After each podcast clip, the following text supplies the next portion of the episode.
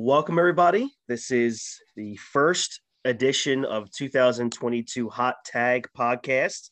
Uh, I am Christy Francesco. Uh, I reluctantly am recording this show this week. I mean, I promised you guys that I was going to give you a show the first week of January, and I'm here. Um, unfortunately, I, have been not as active on the Instagram page as I normally am, uh, just to let everybody know that COVID uh, has been running rampant through my house the last week. Um, I'm on day six now. Uh, I tested, my wife tested positive for COVID last Thursday. Uh, I tested positive on Friday. Uh, and then my my kids, who are three and five months, both tested positive for COVID. Uh, I believe it was Sunday or Monday. So um, it's been rather tough the last week or so uh, around here. But uh, this podcast gives me something to look forward to, and I'm, I'm really excited to cover the Royal Rumble from 1998. It's officially January, which means we are on the road to WrestleMania, uh, which means it's Royal Rumble month, which is, you know, uh, uh, Dean and George are with me tonight. What's going on? We're boys? on the road to double or nothing. and that's, that's a dirt road with potholes. and then I I know uh, I mean I'm not going to completely speak for the two guys here, but Royal Rumble is arguably our you know first or second favorite pay per views of the year. Um, so we are looking forward to that. It's a very wild time right now on the current product for the WWE with Brock yeah. Lesnar winning the WWE World Heavyweight Championship. He's now on Raw. Um, what's going to happen at the Rumble? I don't know. This is actually pretty cool because it's like we again, it's it's the only pay per view left where you just you really can't predict it all the time, and this really threw a wrench into everything if you're a yeah, fan. Um, so it's going to be a, a, really cool uh, Rumble to to lead up to, hopefully to be fair, Chris, Brock Lesnar goes where Brock Lesnar wants to go. Yes, because he's going to be on because he's going to be on SmackDown mm-hmm. uh, on Friday night too. So he's just going to he's literally just going to probably just travel between the shows when he wants to. Yeah, um, and too much on the current product because I know you're more of a yesteryear podcast. Mm-hmm. Um, but if they were smart, they would have Reigns beat Lesnar at Mania and unify the titles. That's what I would do. Because I, I really think there should be just one mm-hmm. main champion in the company. I agree. You know, I mean, um, Reign, Reigns' run has legitimized in a way the uni- universal title. Yeah. Mm-hmm. But I just just make it bring back the you know WWE World Heavyweight Title. Yeah. Black, you know the black belt. You just keep yep. one belt and just make that the big prize. I agree, man. Um, and I will say, even though obviously we want Reigns to be the guy to become that you know undisputed champion, right now there is nobody better in the business right now than Brock Lesnar. I mean, he is on a absolute another level right now. Um, and what's great about it is out of nowhere, apparently he really enjoys pro wrestling right now. so uh, yeah, I mean, he's he's showing up wearing his uh wearing his, his working boots and his and his working man's overalls and his uh yep. cutting his, great his, promos. His, his his farmhouse flannel, like smiling with fans and taking pictures. Like, where's this Brock Lesnar been? Dean, you would look good in farmhouse flannel. Thanks. Who, me? Oh. With, with, that with that uh with that helmet, of course. Yeah. yeah. Um, all right. So before Farmer we go, before we we turn back the clock uh 23 years um actually going on yeah 24 years now almost uh george you wanted to say something a little bit a couple things about uh, aew so i'm going to give you the floor here um yeah, so in, enjoy go uh fire away all right here's my here, here's my two cents on this this is my uh or uh what really grinds my gears mm-hmm. if you will is it's not even so much as my problem is with AEW as a company. I mean, they are what they are um, I mean, obviously, everyone has been lied to since they started with this being a sports-based wrestling promotion. You know, we're going to focus on the sports aspect of it, and clearly, that's not, not even a thing. Like, I mean, a couple things, yeah, but when you really look at it, it's just like any other wrestling promotion. There's the, there's the theatricality to it. There's the storylines. It's nothing is sports based. The rankings don't make any sense at mm-hmm. all. Like they just they pull from the rankings when they want to have when they want to say, oh, it's sport. Look at these rankings. It's like all right, but it the way it works is like certain certain wins have uh, a higher rating than other wins do. Like it's some sort of uh, like college football bullshit or whatever. I don't. Mm-hmm. It's it's like beating a no name Ron Dark is worth like one point, and then beating someone who you know is f- fresh from NXT is worth three. Like it doesn't make any sense.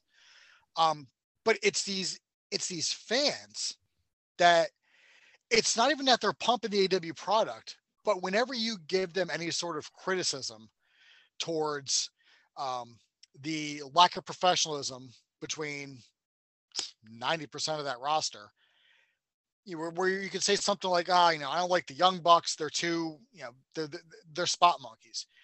And the comeback you always get is like, oh, well, why don't you just watch the New Day and Usos over in WB? It's like nobody was talking about them. Mm-hmm. Like you want to defend your boys, defend your boys, but don't do it by by trying to compare them to somebody else.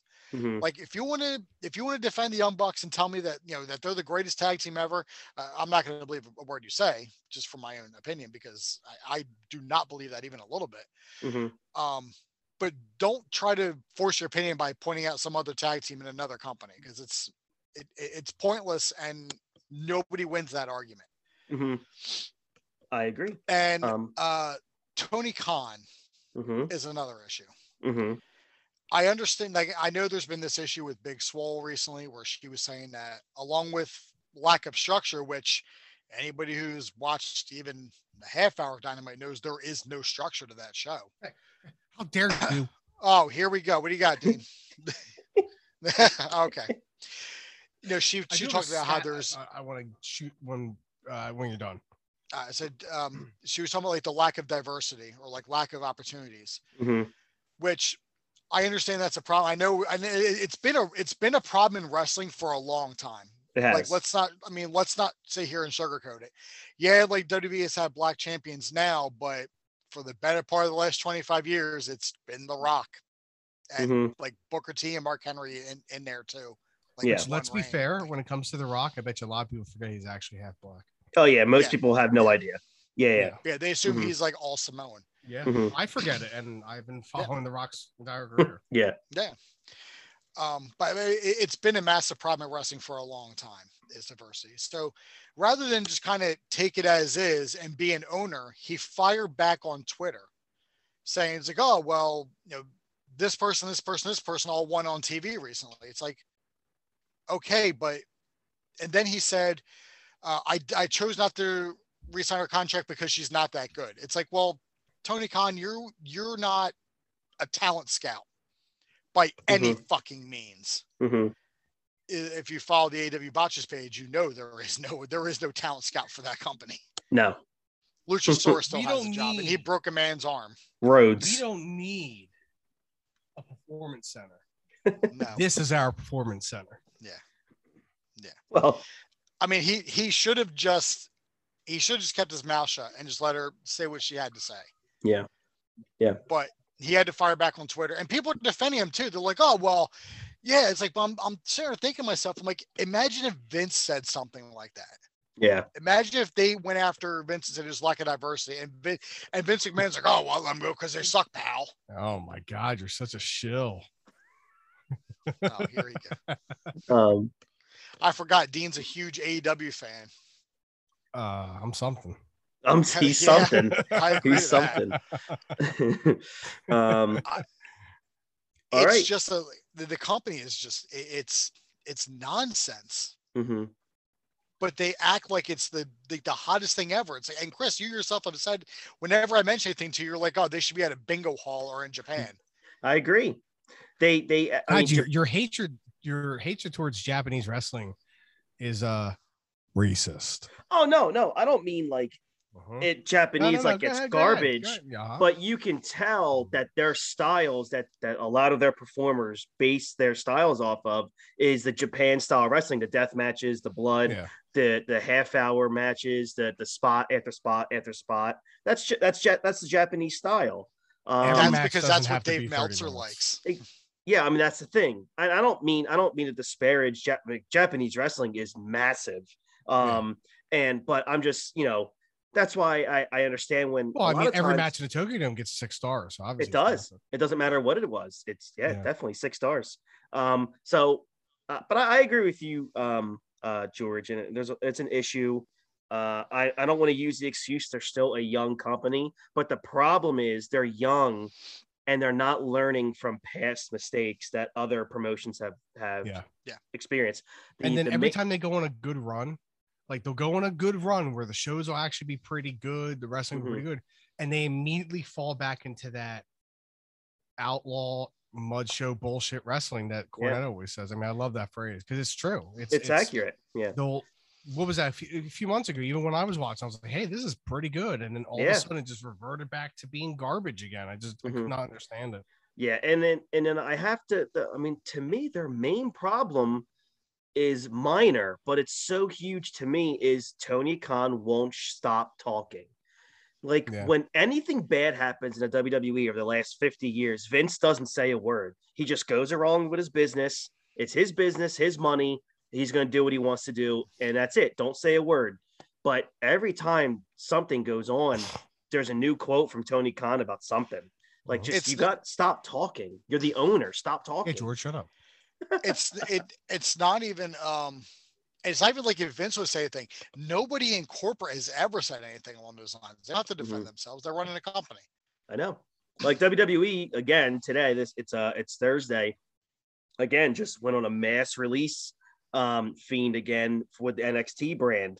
But over the last year, they've released over 90 talents. You haven't heard one word. Nothing was released from the company because guess what? Uh, uh, internet wrestling fans, every company in the world cuts employees.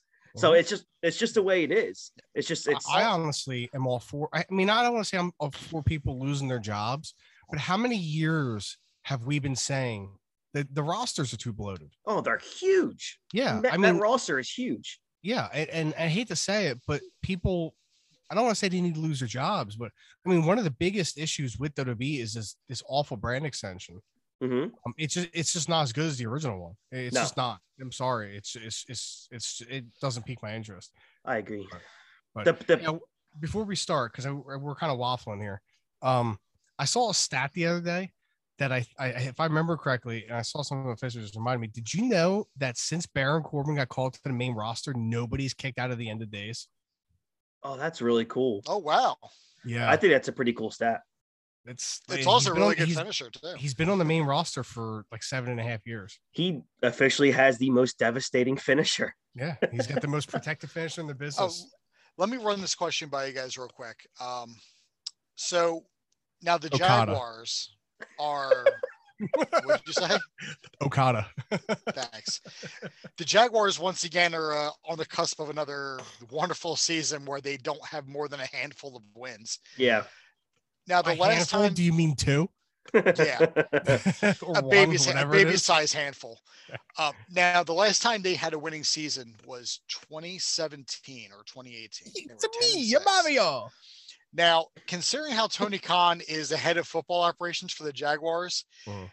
uh, I'm seeing a trend of the diminishing value of the Jaguars ever since AW has been a thing. You sh- I sure it's not an Urban Meyer or uh, just a shit show of an organization. No, because before, because last year they didn't have Urban Meyer and they only had like three wins. Oh, well. I mean, you gotta remember. To be fair, the Jaguars took the Patriots to the brink in the AFC Championship game like four years ago. Yeah, I know. Yeah. And probably should have won that game had they yeah. actually had a good quarterback. Yeah. yeah. But it just it just seems to me that ever since the, the wheels yeah. been in motion on AEW, the Jaguars have just suffered immensely. It was the year yeah. the Eagles ruined my life and won the Super Bowl because I was cheering for any team. Any team could have made the Super Bowl for the AFC, and I would have cheered for them. It, it, it didn't have to be Tom Brady and the Tom Brady's it could have been any team in the Super Bowl that year. They were being rooted for by me. I was going to go out and buy Super Bowl winning shirts just to rub it in Eagles fans' faces. For, not for ruining my life. Thank you very much. I have to live um, with that. Don't worry, you'll never see it again. Um, um, all right, can we get started here on that on the yeah, Rumble? No, I'm not done yet. All right, go ahead. He's done. anyway, George, thanks for nothing um, all right. So the reason we are here. Uh, January 18th, 1998 will be the 22nd anniversary of the 1998 Royal Rumble. Um, guys, what were you doing in January of 1998? Probably uh, watching this pay per view. Yeah, I mean, yes. I mean, um, probably probably going to school. That's what we did back in those days. That's that's we correct. Have, we didn't have COVID, so we actually had to go. Yeah, we did. Um, yeah, so it's it's insane that we're 22 years uh, removed already from from from this pay per view. You mean 24? Um, 20 20. I'm sorry, yeah. 24 years ago. Lord, um, geez, 24. It's ridiculous. Um, all right, so this pay per view uh, took place from the San Jose Arena in San Jose, California, uh, the home of the great Dave Meltzer. Um, so stop I'm talking. Sorry. Um, so uh, this was a sellout of 18,540 uh, with a live gate of just over $415,000, which was the fifth highest gate of 1998 and they made another $160,000 at the merch table. Let's remember that this was still completely Austin 316. Like this was the mm-hmm. beginning of the Austin era. So um, 160,000 at the merch table, you can bet your ass half of that's Austin 316. So. I'd say more than half. I, I agree. About 75%. Yeah. And um, for 25% were DX shirts. Yes. In terms of buys, this was a 300,000 buys, which was way up from 1997 to 190,000 buys. So uh, a pretty good uh, impulse of, of, buys there. Uh, good little uptick for the WWF at the time. Um, this was the 11th Royal Rumble and the first one where Steve Austin officially became the man in the WWF. Uh, it was 1998 uh, and business was really starting to turn around for for the World Wrestling Federation. They had a lot of momentum uh, thanks to the rise of Steve Austin as a future main event star. Um, this show was two months after the the memorable Survivor Series 1997 pay per view, which um, uh, uh, George and I talked about the uh, the, the screw job at at length uh, a few weeks back on the Shawn Michaels uh, episode. So go check that out in the archives. Um, that led to that led to Bret Hart leaving the company, and HBK was the uh, incumbent WWF champion. Um, if you ask me, what Rumble match had the most predictable outcome of all time, I would say without hesitation this one. Um, Austin was clearly becoming the face of the company, and as a result, uh, you know WWE would soon pass WCW as the number one promotion again. Uh, everybody knew what was coming in terms of a Stone Cold victory, um, but it's not like at that time fans complained at all because Austin was the guy in pro wrestling in 1998. So yes. it, it was the right thing to do. Was what was coming. Um, so, guys, uh, if you can remember 24 years ago watching wrestling, could you see that Stone Cold Steve Austin in January of 98, like this is where everything is going. I mean, yeah, it was all it was all leading up to an Austin victory. I mean, Vince put that bounty on Austin's head to keep him from winning the Rumble. Yeah. So yeah. I mean, usually, I mean, usually whenever the odds are stacked against you in such a way, you know that person is probably gonna is probably gonna win. Right. Um, the opening video package featured the, the, the normal voiceover guy talking about WWF superstars wanting to become the champion. It was very well done. Um, by the time 1998 rolled around, you know they had Dave Sahadi at that point doing all the the video packages, and this was when WWE really started having just badass uh, video packages leading into pay per views. Um, mm. Jim Ross welcomed us to the, to the Royal Rumble. Jerry Lawler was on commentary as always. Um, what's really noticeable during this opening is that there are way more signs in the crowd than compared to previous years. Uh, there God, was I, I miss signs in the crowd. I, I know.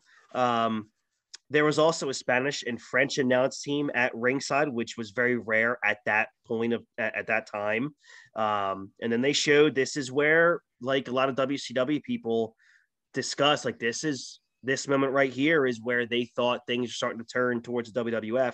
They showed Mike Tyson in a private box, um, right, uh, right up top uh, of the arena. He was shown on screens, a lot of boos, but at this time, man, the hottest name in sports was Mike Tyson. Yeah, this, this was peak Mike Tyson. Like Yeah. he was the name. Like once you got him, and they and they knew it too. The Yeah. SWW knew. They're like, you know, they, they got Tyson. They're like, shit. Like if they make Tyson work, like Mhm. it's done for us. Absolutely. I, Um, got, I gotta say two things. go ahead. um not particularly about um this um rumble but i Mhm. have a question why is this year's rumble on saturday is that the thing now is wwe No. done on like sunday pay-per-views No. it's it's because Sunday is the is the uh, is the NFL conference games. That's right. The Okay. conference championships. So Okay. they were pretty smart in moving that up a day. okay okay Yeah, um, yeah, it's a shame it's a shame i'm gonna be out of town We- we Yeah, would be because I think be- Yeah. because the because the Pro Bowl is the uh, that's usually when they would do the Rumble, but the Pro Bowl is in the beginning of February.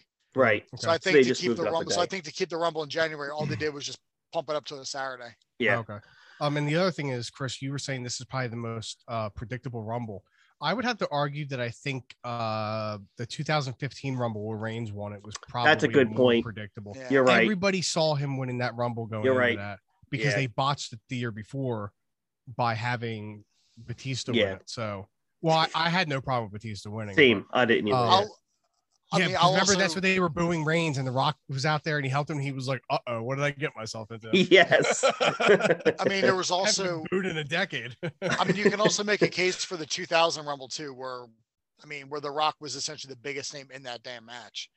Hmm. I mean, the only other one that I pretty much found predictable was 02 when Triple H won um, with his comeback rumble, which Yeah. we'll we'll be covering that this month as well. A phenomenal rum, uh, rumble. Mhm. Um, all right, so let's get into the matches. Uh, the very first match is the artist formerly known as Goldust with Luna Vachon uh, versus Vader. Uh, the, the winner is Vader by pinfall. Um, look, you know, I give this match, uh, I guess, a dud, zero rating. I mean, I how mean, rude! I mean, How rude could you be? yeah, I mean, look, the disrespect to Vader is is is evident. look, they got through it, but it just was not good. Um, I will give them credit for coming up with a pretty creative finish that popped the crowd. So at least they ended it on a high note. Uh, Vader winning, I guess, obviously was the right move since he was attacked repeatedly by Goldust. But so it was basically Vader getting his heat back, if there was any for for Vader in 1998. Um, this was Goldust's like worst years in the company, and there were like just no legit highlights for for him. Um, like this was Excuse me, he dressed up like his father, and and, and, and called himself Dusty Dust. uh, so bad. It was nice to see, uh, you know, at that point, it was good to see that the crowd was behind Vader because Vader had pr- a, a pretty raw deal when he was with WWF at the time, but Uh, um, also, pretty raw deal that they they knew he was going to die and still didn't induct him in the Hall of Fame. yeah, that, that's pretty. wasn't this also wasn't this also the the era of Goldust where he dressed up as a New Year's baby? Austin gave him a stunner and threw him in the porta potty the six trapper 316. yes, Yeah. That I that miss would be stuttering it. Goldust. That was the best. Oh, that Oh, was a yeah. good one. Tourette's Goldust was a hero to all. Yeah. Ah, ah, ah, ah! Penis. um, Hey, uh, you know, I think Philadelphia uh has hosted the most rumbles. So how many? I mean, I was in 04, then they had the 15. Who? How many have Uh, they had? 2004, 15, and 18. Wow, uh, three. That's pretty good. Huh. Yeah, Interesting. Because, because there's only been, if I'm seeing here correctly, there's only been two at the Garden, and that I was about to 08 say. 2000. Yep. Okay. Interesting. Was, was there Okay. one? Philly should host the Rumble every year. Yeah, that should be a Philly thing every year. Yeah, Um, they're the only two that's ever been in New York. That's incredible. Because I was seeing if there was one at the Nassau Coliseum, but there wasn't. Um. Wow. I always thought one in New York Boston had a. State, but I thought Let me see. Boston had a few too. they Um. one, I know Boston two. had 02. uh, 03, Wow. um, 03 and 11. Okay. So two. All right. Yeah, Philly. Uh, Philly has three. Philly has the most. Awesome. Um, All right, let's see here. So after the match, they showed Stone Cold Steve Austin in a Stone Cold pickup truck with Michael Cole there trying to interview him. Austin told Cole to park the car and not scratch it, followed by Austin walking into the arena. Uh, the Godwins showed up and asking where Austin went. 1998. Um, was this uh, was this evil Godwins where they looked really disgusting and yes. uh, they they all had the uh, the Confederate flag just everywhere on them? Absolutely. uh, diversity, baby. Uh, the story. The story was that Austin was a big favorite to win the Rumble match, so every wrestler was looking for him to try to take him out of the Rumble match. Uh, they they pan over now. They show Mike Tyson in his private box, along with Vince and Shane McMahon sitting with him. A fan behind the announcers had a "Hey Tyson, bite me" sign because it was obviously right after Tyson famously bit the shit out of Evander Holyfield in a boxing match. Um, which led to Tyson getting suspended. Um, it was right around this. it was it was right around this time where W uh, Vince had to, in order to allow the gaming commission to let Tyson even be involved with wrestling. That was when right around the time that that um, uh, Vince had to basically publicly pronounce that this is sports entertainment. This is not uh, a legitimate sporting event. So Tyson's allowed to be part of an entertainment um, type show. So that was pretty um, important to to know. Um, it's worth noting. Loophole. Yeah, a little bit of a loophole there. Um, there were highlights shown of Ken Shamrock beating three members of the Nation of Domination three weeks in a row. On the Raw prior to the Rumble, Mark Henry turned heel on Shamrock, and Henry joined the Nation of Domination. Following that, I know. Following that, uh, Mizark Henry. Uh, the Rock was interviewed by Michael Cole. Well, Rock gave a shout out to President Clinton and his problems with Paula Jones while saying, when you lay down with a dog, you're going to get fleas and told him to cover it, Willie. Yeah. so, Don't be silly. Cover it, Willie. That's hilarious. Um, let's see here. The Wasn't Rock. he interviewed by Gennifer Flowers at one of the uh yes. pay per views. Yep. mm-hmm. um, let's see here. Nation. The, the the Rock entered to the Nation Domination theme song. The Rock was wearing the Intercontinental title around his waist. Rock was not joined by any of the fellow uh, Nation members. Rock said that you may chant Rocky sucks, but the fact is he is the Intercontinental Champion and he's the best MIC champion there ever was. Um, that led to Ken Shamrock, who got a really nice pop. Uh, at this point, Shamrock was really winning over the crowd and was becoming one of the top faces uh, in the company. If you guys, you know, not you guys, but for those who remember, uh, Shamrock is a month removed from main eventing the In Your House for the WWF title against Shawn Michaels uh, in the in that prior December. Um, so they're they're building Shamrock here to be a pretty big baby face. Um, so that gets us into the second match here, Intercontinental Championship. Rock uh, beats Shamrock by disqualification. Um, I thought it was, excuse me, I thought it was decent and a very uh, it was a good match with a very cheap finish that was done to keep the feud going for another match. Um, you know, at WrestleMania 14, I give them credit for coming up with, it, with with this finish because it wasn't the kind of thing you see often. So if you're going to screw the babyface Shamrock out of a title, you might as well do something unique. Um, so it was a good way to keep the title on the Rock, add more heat to the rivalry, and build the crowd support.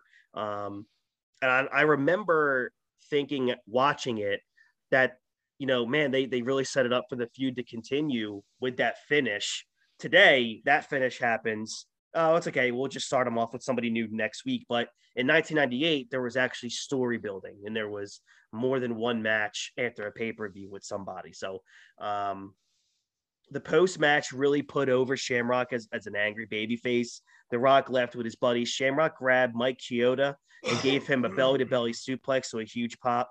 Uh, Shamrock slapped on the ankle lock to the referee, uh, and the fans were chanting for Shamrock, who left ring pissed off. Um, Mike Tyson is shown watching the show from the press box again with Shane McMahon joining him up there. Uh, so, I mean, we're two matches in, guys, and we've seen Mike Tyson like four times already. So clearly, in my mind, watching this back over, WWE must have. I'll go right to you now, George. WWE at that time had to have known that. Yeah, we're we're not. This isn't a one-off thing with Tyson. Hmm. Go ahead, George. we are three matches in because you skipped over the six man little person. I don't. Match. I'm not counting that. that had that had some uh, that had some sunny days as a it, referee to match, if you remember correctly. I I do, but I'm not. I just wasn't going to discuss the. Why was this a match. thing? Like I don't know. Vince know. loves little people. Like he really clear. does. He loves he little people think, and poop. So he probably thinks they grant wishes if you rub their head or something. Oh dear lord.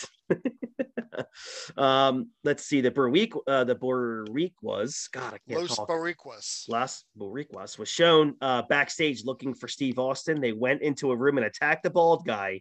It was one of the disciples of Apocalypse. So that led to a brawl between two crappy stables. So that's good. How dare you? Sorry, my bad.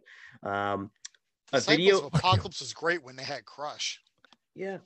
Uh, a video. And by great, I mean terrible. Yes.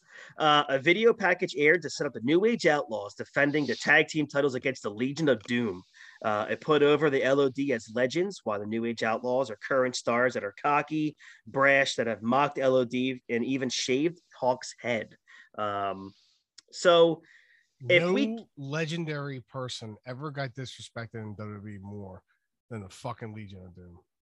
I mean, Hawk was pretty disrespected during that later, that last little run there. Um, yeah, I mean, you're. I know, Chris. I know, I know you. I know you don't agree with me. I, am a firm believer that LOD is the greatest tag team of all time. I think they're um, definitely top three. But um, Chris thinks the Beverly. They were just the every time they they went to the company, it was just like, well, we're gonna put over La Resistance or I don't know some. you know what I mean? Just you know what I mean. I, I granted the New Age Outlaws were huge at the time. Like I'm not saying it, but just every time LOD showed up in WWF, it was just like, God, give him a puppet. Mm-hmm. And they, I mean? and, they, and they got the uh, mm-hmm. and they got the shaft on this feud too. Like they never came out on top of in this feud with the Outlaws. No, because there was also I think uh, in that same that same week on Raw where they shaved uh where where they shaved them, um, wasn't it the Outlaws and Triple H and DX power bombed Animal through the announce table off the ring apron. Yep. Yep. I mean, that was a. I mean, that was a, a hell of a spot to, to see. Mm-hmm. But I mean, they, the the LOD never came out on top. No, very rarely did LOD come out on, on top in that era. Um, Shortly after it, this is when they showed up at uh, LOD 2000. Oh yeah, with uh with Sunny. Um, because yeah, they had buzz cuts. Yep. Yeah. Yep. Um, all right, we're gonna uh, take a, our our break, and then we're gonna come right back, and I then we we are, and we should finish out the Royal Rumble 1998. So uh, this is the Hot Tag Podcast. I'm Chrissy Francesco, uh, Dean, and Georgia with me as well, and we will be right back. Yeah, COVID, Dean, and Chris, and uh, we will be right back in just a, a few seconds. Stay with us. Welcome back, Hot Tag Got Podcast. we are talking uh Royal Rumble 1998, and let's keep the ball rolling, shall we? Uh, next match here is for the WWF Tag Team Championships. The New Age Outlaws, Billy Gunn and Road Dog, the recently released Road Dog, uh, versus Legion of Dooms, Hawk and Animal. The winners were Legion of Doom by disqualification. Uh, the Outlaws retain. Um, I gave this because of my just respect for both teams. I gave hmm. it a star. Um, I thought I thought it was boring for the most part. There was a weird there was a weird format to the match with LOD on offense for too much of the first half of the match. Then the heels worked over Animal for the first few minutes that led to the finish. It just wasn't that interesting at any point. I don't think these teams had good chemistry at all because I, no. I remember I remember other matches they've had on Raw that just weren't that good. I don't know if maybe Billy Gunn and Road Dog just didn't want to sell for Hawk and Animal, or maybe this was Hawk and Animal just you know a couple years past their prime. I I, I don't know why a combination these, of both. It has to be a combination of both. You know, I mean, they they you know the Road Warriors have already been in the business 20, 25 years at this point. Um, yeah. let's be fair. I mean, no disrespect to Road Dog, he wasn't very good in the ring. Mm-hmm. So I mean, you basically had two guys in their 40s in in the Road Warriors. Yeah. Hawk had a lot of substance issues. Yeah. Um, against you know basically a one man team in Billy Gunn, mm. and he has like the worst case of asthma you could ever have in your life. I know. So. Yeah. he can't, you know, do long matches. So I mean, it's just it's just at this point, it's it's not it's it's not going to be anything worthwhile. I mean, no no disrespect to the Road Wars. I love those guys. They're my favorite tag team. I think they're great.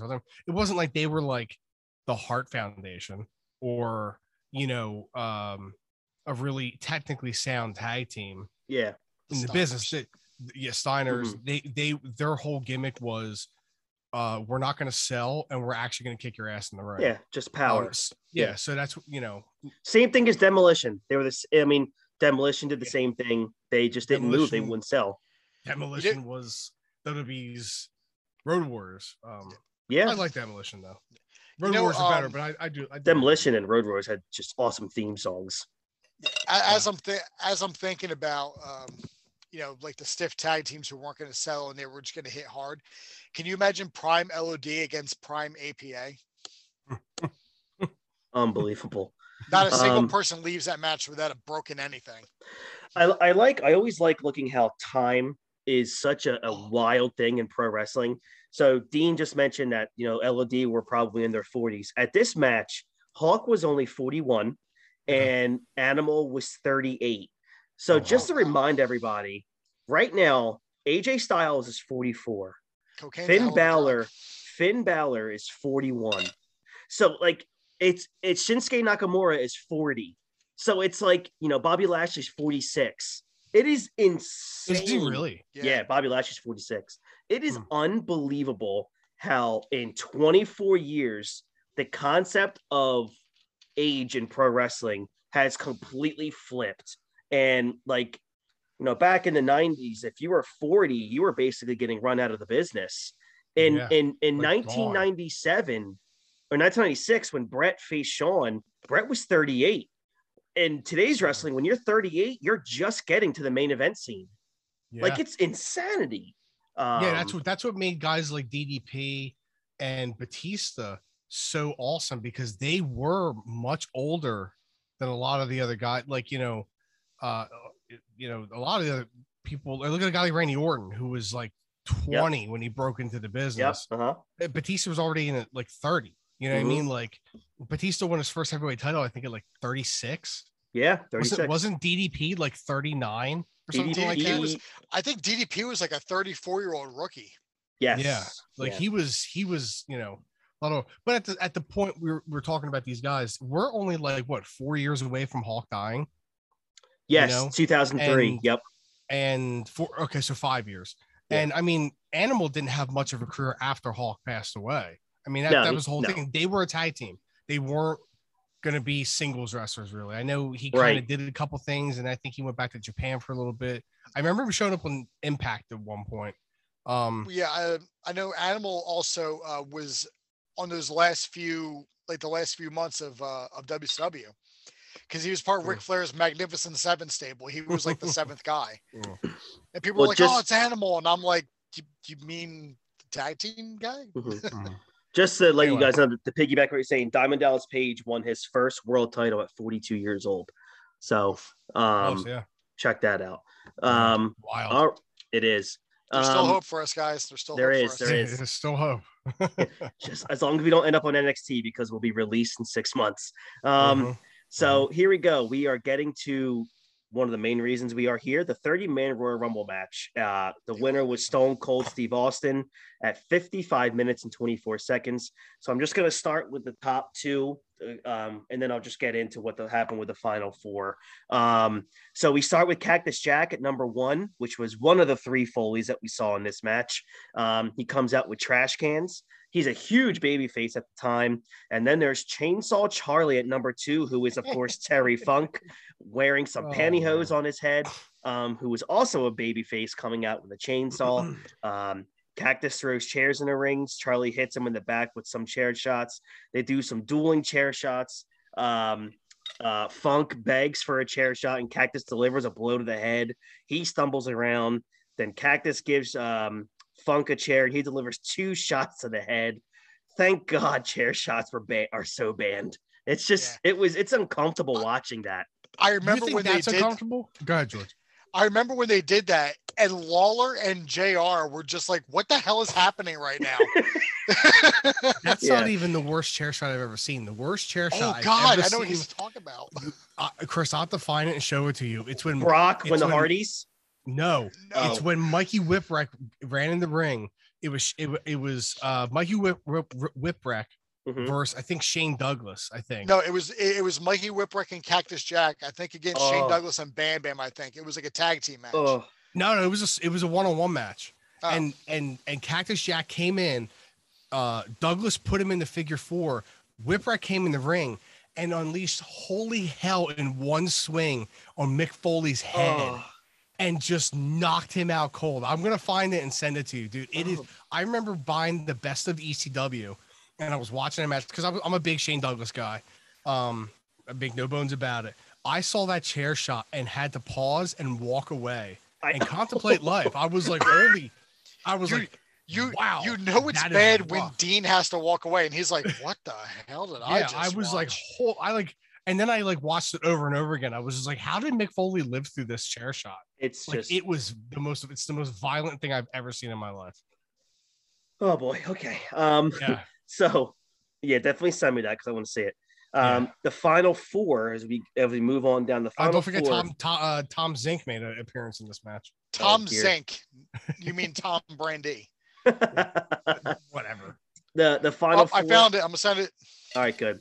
The final four is Steve Austin, Dude Love, uh, which was the final of the three faces of Foley in this match. Uh, Farouk and The Rock. Uh, so we have an even mix here of heels and faces. It was a good foursome to end it. Uh, it was awesome how Foley started with one gimmick and is at the end with another gimmick. Um, dude, uh, Love hits a sweet chin music on the rock and then a DDT. Sweet shin music. Sweet shin music. I'm sorry. Um, that's right. Like sorry. Yes. Uh, Austin goes after him, but dude comes back with a mandible claw. Austin kicks him in the junk, and Farouk clotheslines him over the top. Uh, Farouk goes after Austin uh, with Farouk close to eliminating him. So The Rock sits down on the other corner, uh, and The Rock waits for his spot, and he dumps Farouk out, who was the leader of the nation at that point. Uh, JR says The Rock's going coast to coast um, here, even though he started fifth. So way to go there, uh, JR. it's okay. He's excited. I, I understand. Uh, Austin throws him over the top, but the rank, uh, the Rock hangs on. Uh, stunner by Austin to the Rock, who sells it by popping up to his feet in a daze, and Austin throws him out uh, to win the match. A huge pop uh, for Austin, as everyone knew it was coming. But it was good to see the the seeds being planted there, with the Rock and Austin being the final two. Um, as just a year later, these two would be embroiled in you know the beginning of the biggest rivalry in the history of the business. Um, so before we get to the main event here, I have the five random thoughts I have about the Rumble. Um, the whole bounty on Austin thing was a nice selling point, but other than everybody stopping when his music hit, they never really went after him. Nobody ever really went after Austin. They could have done a better job of making it Austin against the world, which probably would have made him an even bigger babyface. Mm-hmm. Um, I thought the booking was poor because there were just too many people in the ring at one time. It felt boring too many times during the match. Um, I found myself fast forwarding through quite a bit of uh, of the entrance. Um, the difference between The Rock in this match from a year earlier is mind boggling to me. He went from being like just another random like Rocky Maivia dude to being like the guy other than Austin in a year. Just an incredible, incredible leap year over year. Um, and it also helped because it was clear that the WWF believed in him at that point too, which is huge. Um, it's amazing how at the time of this match, I, I didn't even. I remember watching it, and we just talked about. It. I didn't even flinch at like the chair shots between Foley and Funk. Um, though now, like I said, you know, I cringe when I see a chair shot to the head when I watch old school like wrestling because some of them shots, man, are just the majority of them are unprotected, and it's just unbelievable what we loved back in the day watching CTE give birth. so um, even though it was 1998, uh, was very successful for the WWF, thanks you know to the popularity of Austin. They didn't have a deep roster yet.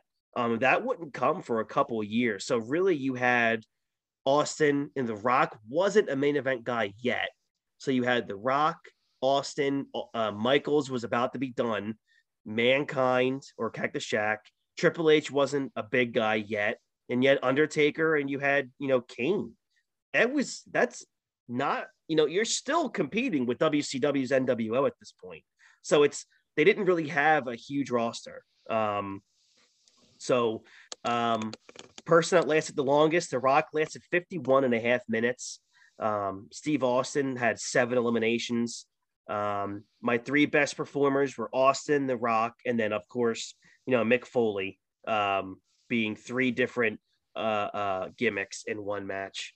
Um, I I thought it was an average Rumble. Uh, they had a lot of new wrestlers in the match, as Jr. you know kept pointing out. So the star power just wasn't there yet. Um, it also, I mean, did it hurt the match to you guys in any way with how predictable it was that Austin was winning? Does that hurt the match for you? No, not for me. Um, because I just, I mean, I, I'm, I'm, I'm a fan of the Rumble, so I like seeing people come yeah. out and, um, although I will say, um, aside from just laughing at Tom Brandi, uh, as they call him the the, the big Italian, like, like honestly, who gave a shit. Um, but then I remember watching this, and then Kurgan came out, and I'm like, is the Truth Commission still a fucking thing at this point? And then Kurgan just shows up. Gotta love Kurgan. and then he gets eliminated by like seven people, and and Lawler like screams out, "Oh, somebody called the Jackal!" It's like he's, he's probably hanging outside Sunny's uh, dressing room, probably watching their people. Dear Lord, wow. oh, jeez. Um, all right. I also so... like how Owen Hart um, just had no had no prayer in this rumble. On his way out, gets attacked by Jeff Jarrett, finally gets in the ring, and then gets eliminated by Triple H, who's not even in the match. yes. Oh man. Um, so a funny moment after this match, uh, Mike Tyson was being interviewed by Michael Cole. T- Tyson said Cold Stone was his man, and he won, so he was happy about it. nope, nothing like Cold Stone, baby. Are um, you going to correct 1998 Mike Tyson and tell him he said someone's name wrong? No, absolutely not. That um, unhinged motherfucker. Yeah, I know. Um, all right, so here we go. The main event of the 1998 Royal Rumble was a casket match for the WWF Championship. Shawn Michaels with Triple H in Chyna versus The Undertaker. The winner uh, was Shawn Michaels. Um, obviously, there was a lot of bru- there's a lot of brouhaha in this match. So uh, a video package aired about the rivalry between uh, HBK and Taker. It was a long term story that actually started at SummerSlam 97, uh, which led to DX being formed with Michaels, Triple H, and Chyna Later, but uh, obviously, Rick Rude was there as well. Uh, and The Undertaker was determined to put an end to Shawn's title reign the last time they had a match was Badd Blood back in October, uh, which was a first Hell in a Cell match, which you know we talk about at, in length also in the archives, uh, which was an amazing match. Obviously, it ended with the debut of Kane costing Undertaker the match. Um, this set up a casket match for the Royal Rumble uh, with Undertaker. You know, talking about his history in casket matches is just so legendary. Um, there was a memorable moment where Taker beat up Michaels while in the casket. Um, there was also a moment where Kane saved Taker from DX, so they made it look like they were on the same side. Uh, just a, a, really great video package leading up to this. Um, Michaels entered first as the WWF champion uh, with the DX theme song being played. Uh, Michael, I think this was the first uh, was this the first pay per view match for the DX theme song that Michaels used? I think it was either first or second because he didn't have no, it. Did, did, did, he, didn't he use it at D-Generation X? I believe he did. I'll have to go back and check it because I know he didn't use it at um he didn't use it at Badd Blood or Survivor Series. So I'll have to go back and check. Uh, just to, uh, I'll confirm that later on. Um, so like I said, uh, he was jo- he was joined by European champion Triple H in Chyna. Hunter was nursing a knee injury at the time. I remember he had surgery for a torn MCL, mm-hmm. so he had the crutch with him. Uh, Undertaker was next up as a challenger, and he got a massive pop from the crowd.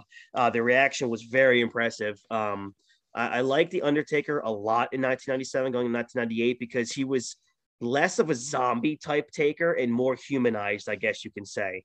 Um, that's kind of how getting, I. He, he, he was getting into that that rhythm that we know of Taker, where his moves are less uh, are less rigid. Right. And, you know, he's he flying around the ring. Yep. You know, he's he's doing that flying clothesline that he does when he like leaps off the rope and he's mm-hmm. you know a six foot ten man in the air for no reason. Yeah, I agree. Um, so I gave this match um, four stars. Um, it was a very the reason why I didn't like it was the, I just didn't like the finish at all. Man, 1998 was known to me as just WWE just for some reason just could not friggin' figure out finishes. So they just either did you know um, a cheap brouhaha finish or just DQs or countouts. It was just very annoying. Um, to me, you know, you had the cheap finish due to Kane's presence, but you know, I guess that ending and, and, looking back made sense because of what would happen at WrestleMania 14 with Undertaker and Kane. But um, this was the third pay per view match between Michaels and Taker, with Shawn winning twice, and the other was a non finish. Um, but both of those wins were assisted by Kane, so it was a classic story of the heel Michaels in control for most of it. Then Undertaker got a lot of momentum with the comeback, and it was exciting at the end. Um, they did a really good job, I thought, of utilizing Hunter and Chyna as well. It would have been nice if they used um, weapons more to make this feel like more of a brawl, but they still, I still like the story that was told. Um, this is, of, of, course, is the match where Michaels hurt his back. Uh, there was about five minutes into the match. Uh, there was a very quick pace, very fast pace um, uh, uh transition between Taker and Michaels. Um, uh, Michaels goes against the rope, reversing a body press. Uh, Michaels, uh, I'm sorry, and then a back body drop from Taker over the top rope. And you can see if you watch, go back and watch the match, or you know, you've seen it by now a million mm-hmm. times. The lower back of Michaels hits the corner of the casket first, and then Michaels just rolls down the aisle. Um, in his book, Michael says he didn't feel anything at all. It was bada bing, bada boom finished the match. Obviously, if you guys watched the match, I mean, it didn't slow him down at all. But he said, oh, no. literally, the next morning, he said he was paralyzed from the waist down and had to literally had to crawl out of bed on his forearms and call 911 because he couldn't get out of his bedroom. So um, they found out that he um, completely crushed that that move. alone. I mean, on top of probably all the other wear and tear that he had on his back, he had absolutely demolished three discs and one just went right into his spinal column. So um, in 1998, it was what it was. That's a career-ending injury in 1998. Yeah. Um, yeah. So at the time, he, uh, with the help of a lot of drugs, somehow got it got to WrestleMania to we still wrestle at all. Right? No, he didn't yeah. wrestle until Mania. Yeah. Um, he re-injured his back five minutes into WrestleMania uh, when he did the upside down, inside out in the corner, and it was a disgusting looking move where his back just blew up. Um, oh yeah, is that where like he went to do it, but he just like kind of slumped down in the. Oh corner, oh my like, god! yeah. yeah. like the rest of that match is uncomfortable to watch. Um, yeah. like um, but yeah, but going back to this match, this was the end, the beginning of the end uh, uh for Michaels. Um, post match, Kane and Daddy Paul Bearer locked up the casket to prevent the Undertaker from getting out. Uh, they went over to the entrance. Kane brought out an axe, followed by a case of gasoline, because those two go hand in hand. Um, mm-hmm. Kane well, took... off a fire truck, maybe. Oh, that's true. That's true. Kane hey, took... remember when the Undertaker lost to Yokozuna and ascended to heaven? the Undertaker has legit died like three times on WWF television. That's just what is his record in casket matches? Because I don't think it's positive. I, yeah, for some reason, I think he has lost most casket matches and lost most buried alive matches. Yeah. Whenever Taker needs time off of TV, they just book him to lose a casket or buried alive match. Give it. Taker's like, hey, hey, uh, hey, Vince, I need a time, I need time off. Vince is like, oh, God, God damn it, get a goddamn buried alive match going on here. We'll just shovel some, shovel some, We're gonna have, a, we'll have a little person shovel shit on you. Badass Billy Gunn. Um, Kane That's took the shit. Kane took picture Spider Man. What's that, Taker? You need time off? Oh, that's all right. We'll just kill you on TV. Yeah, um, just die. He'll just die. Time for a homicide. uh, Kane took the axe to the casket and cut some holes on, uh, into the top of it. Kane broke through uh, a hole and put the axe into the casket. Uh, Kane poured gasoline all over it. Bearer had a match, lit the match, and Kane tossed it um, onto the casket. JR starts screaming, The casket's on fire. No oh, shit. uh, the that Undertaker. So that is how the show ended. Um, hey, remember when Kane lit a JR on fire during that interview. yeah. And he's like, ah, ah, ah. And it was a recording of, of him yelling. Yeah, it's oh my gosh, it was so funny. Um, obviously that's the the the, the big part of this end of the pay-per-view. They were just building basically to Undertaker Kane at Mania. Um, the Undertaker was perfectly fine into this because I think he was on Monday Night Raw the next night. So um, I don't know if it was the next night or, or the following like, week, or yeah. it was the following, because he had that because he had that badass promo where like yes. he rose up where he like rose up out of the uh, casket. Mm-hmm. And then Kane tried to set him on fire again. He walked through the flames. He was wearing the uh, he was wearing the headset mic. Yes. To, to show he was serious. Oh, God, that um, match had such a massively great build to it. It really oh, did, God. yeah. Um, it was, you know, the, the Undertaker was perfectly fine. You know, obviously we said to this, and the match was one of the best built matches of Mania that year. Um, and and obviously this went on to be a rivalry for the next 20 years, a rivalry, a tag team, like literally one of the most consistent pieces of business the company's ever done. Um, it was like one of those Hollywood stunt type tricks that WWE like to do once in a while. It certainly looked interesting, and you know, was the kind of thing that makes you wonder, you know, how the hell they pull that off with Taker inside. But um, it was very creative, I thought. So I thought it um, looked wild. I, I really loved it. I still love it to this day. Watching yeah. it. Mm-hmm. So um, that's the end of the Royal Rumble 1998. Uh, out of a 10, guys, what would you give the show? Um, I go about a six. Okay. I mean, it's it is a largely forgettable Rumble except for the Rumble match itself, with Austin getting kind of a decisive win. Yeah. And the uh, and the title match between Taker and Shawn, I thought was a really great match. Yeah, I I thought this was definitely, um, even though they had Shamrock and The Rock, I still think it was a two match pay per view uh, with the Rumble with Austin, and then they clearly uh, built up um, Kane and Undertaker with the with the main event. Um, and of course, it's a memorable pay per view because now everybody knows this as the pay per view where Michaels got hurt. So, mm-hmm. um, other than that, uh, I really ended his career. Yeah, yeah, and um, I mean, at the time, it did.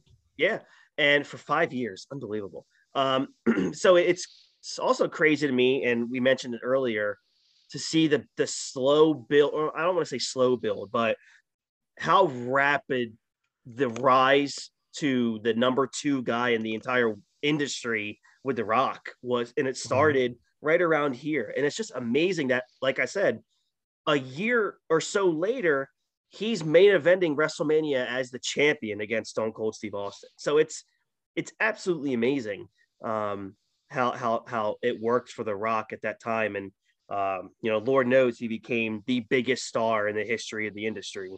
Um, so um, I give this show a seven, um, and that's based on two matches. Um, but uh, you know, it led to a great WrestleMania, the most probably the one of the biggest WrestleManias of all time in terms of turning the page officially to the Attitude Era. And yeah. so that's where this started. Uh, Dean, your your your rating? Uh, I'll give it like a six. Okay, six seven. So that's where we're at. Um, all right. So I believe the next Rumble we are doing, which I'll be doing next week, is we're going way back. We're going 29 years ago. We're going to 1993 Royal Rumble. And you guys want to talk, not you guys, but out there, you want to talk some hokey bullshit. We're going to get into it in the 1993 Randy Rumble. Savage tried to pin a man in this fucking match. Yes, he did. um, so we're gonna talk 1993 Rumble. Yeah, Rick, Rick killed a guy with a trident. Um, and then we're gonna, and then the following week we're gonna talk about a banger of a Rumble, and that's the Royal Rumble 2002. Um, that one um, is gonna be a lot of fun. Um, and then following that, it I think we're gonna cover the Rock from 2000 and 2001. So that that's gonna be a lot there. Um, so boys, uh, before we get out of here, what do you guys have coming up? Good question. um, They'll get okay. a podcast on uh, on Sunday. Okay, cool. Um, we think uh, you guys have no idea how much it ruins my Sunday when those shows aren't uploaded because I listen to them as soon as I walk the dog at night and I just finish all the way through before I go to bed. So it's like, damn it, where is well, this? Podcast? I mean, realistically, what threw us off was was me getting COVID. Mm-hmm. Um, Amy, because uh, the main reason I didn't want to record was because I didn't want to contaminate the studio in my house. Yeah. So, um, and I just was just we just didn't even talk about it. It was kind of like I guess like uh we just kind of knew that just take a couple weeks off then. Yeah, yeah, I mean it's been it, has been a bit of a hectic time. Um, and you yeah. just started your new position at work anyway, so yeah, uh, I started this week. I'm doing the uh, the 50 hour weeks. So yeah, well we'll get something out this weekend, and then I guess next week uh, we'll try to do beat Big Guarantee, and then yep, definitely try to get Bond in too. So I mean, I know for uh, I, I know been, for Big Geek Energy we Bond got... for like three months. I know for uh, I know for Big Geek Energy we got the uh, the MCU episode that we're gonna come back with. MCU and DC, right? Yeah. Yeah. Yeah, I think I it was just MC. I think it was just well, MC Chris, because we Chris haven't talked about the. Chris MCU wanted to rant real fast, and then we were going to talk about oh. the MCU. When doesn't he? We have four episodes well, of him ranting about. Hey, look, I just hey, want to hear it. I, I, I, will, I like listening to him. Rant. I mean, there is news to talk about DC next week with you know their announcement of the new Justice League. So it's yeah, fuck that. You know, we'll we could discuss that. Uh, but yeah, I we like not and, to. And, C- and CW is apparently up for sale. Good. Should have been up for sale. Warner forever. Warner Media and uh, and CBS Viacom uh, when it sold off because it hasn't been profitable in like ten years. It hasn't been profitable since SmackDown was on it. Yeah. It hasn't been. It hasn't been profitable because they because they because they keep uh they keep giving these these shows that get no ratings additional seasons. well, what was their last real big success? The Arrow. SmackDown. Arrow and Flash, probably. Well, SmackDown, yes. but I thought Arrow for a few seasons was really good, right? First two like, seasons were fantastic. Yeah, first, and then it completely just fell off the handle. Yeah, um, I think like season six was pretty good, whichever one had mm. the real vigilante on it. Mm. Um, Deadpool wannabe. I think it was. I think it was. I think it was five, Dean. I think it was season five. Five. Okay. Yeah, because they stopped doing the flashbacks. Mm. Mm, that's right. When they stopped uh, doing the flashbacks, um, it got better and then it tanked again because mm-hmm. you know um, all right, boys. I want to thank you guys very much for joining me. Uh, Big Geek Energy will be back next week. Um, and if from you heard it from their mouths, there could be a Bond and a uh, multiverse movie podcast coming up this weekend. Hmm. Um, so looking forward to those as well. Uh, trying to just get back in the rhythm of things after the holidays, and of course, me, well, no. you know, there won't be a bond this weekend. Bond will oh, probably get recorded fu- next week. okay, all right. Weekend, so. Okay, uh, and then definitely I think, a bit multiverse this weekend. And I think yeah, because after... we have to get you on because we have to get you on one on on the Bond one, Chris. Because oh right, the, right, right. Daniel Craig. It's the full Daniel Craig retrospect since he's oh, done. Cool. Now. Can't wait for that. It's gonna be awesome. Hope you find um, your notes from four months ago. I got. I, I, do have to look for them. Um, yeah. He's got but, he's got to blow the dust off the notebook. So then uh, I think we'll do Big Geek Energy next week, and then we're off for a week because Dean will be away. Um, no, I leave in three weeks. Oh, you leave in three? I thought it was. I thought for some reason it was. The, we um, we absolutely and we could even record the week I leave because I don't leave until Wednesday. So we could we could realistically record that Monday oh, or Tuesday. Okay, so actually we should be business as usual. Sounds yeah, good. We'll, we'll, miss we'll miss one week. Yeah, one. Okay. Um, all right, boys. This has been the Hot Tag Podcast. Uh, follow us on uh, Hot Tag Podcast on Instagram. Uh, this show will be posted most likely tomorrow, which is Friday. Uh, I hope you guys have a great rest of your week and weekend. Be safe, be healthy, uh, and I'll catch you guys down the road uh, next week, Royal Rumble 1993. Can't wait to cover this shit show. Um, yeah.